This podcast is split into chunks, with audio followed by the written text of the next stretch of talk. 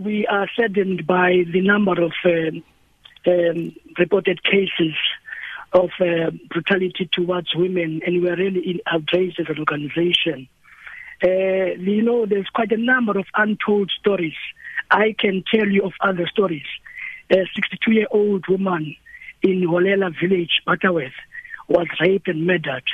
A 63 year old woman last week was hacked by a hammer by, by his own grandson to death.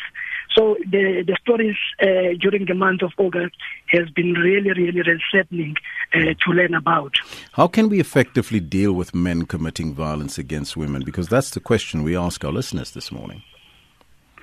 Well, uh, at Sonke, we believe that uh, no one is born violent. Violence is a learned behavior, and therefore, it, if, if it is a learned behavior, we should work very hard and smart to ensure that we re-educate men as to what it is to be a man and what it is to be a partner, what it is to be a citizen in South Africa. And, uh, you know, I, I really want us to really name and shame it and call it men's violence against women and children. Hmm. What is missing in our society? Uh, is it the question of leadership, lack of law enforcement, and are we in a, in a crisis? A number, we are indeed in a crisis. That's loud and clear. A number of facets particularly from uh, uh, political uh, commitment. We've listened to the SONA when the president was addressing the country at the beginning of the year. What has fallen short in that speech of his was the budget allocated to to uh, to the plan that he's actually hoping to have, you know. And when we listen to the Minister of Finance, there was no uh, funds available to support shelters of women where women are actually running away from their own uh, violent partners. Uh, there's nothing that has been actually allocated in terms of the budget.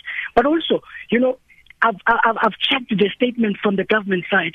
It said they are encouraging women to speak out. My brother, you know, it takes more than five to seven years to conclude one simple case. We've got a case in Butterworth of a state versus a former school principal at a junior school, wherein a young 12 year old learner was allegedly raped by this principal.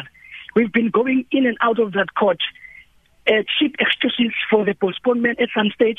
Some system was not working, CCTV was not working. Last week, we were told the other witness is not uh, is not uh, available because one of the state organs, that is the investigation officer, failed to make sure that the, the, the witness is there. So state state organs are not doing enough to make sure that when the victims speak out, they are being supported and justice is being served. And we believe justice denied is justice delayed. The justice delayed is justice denied.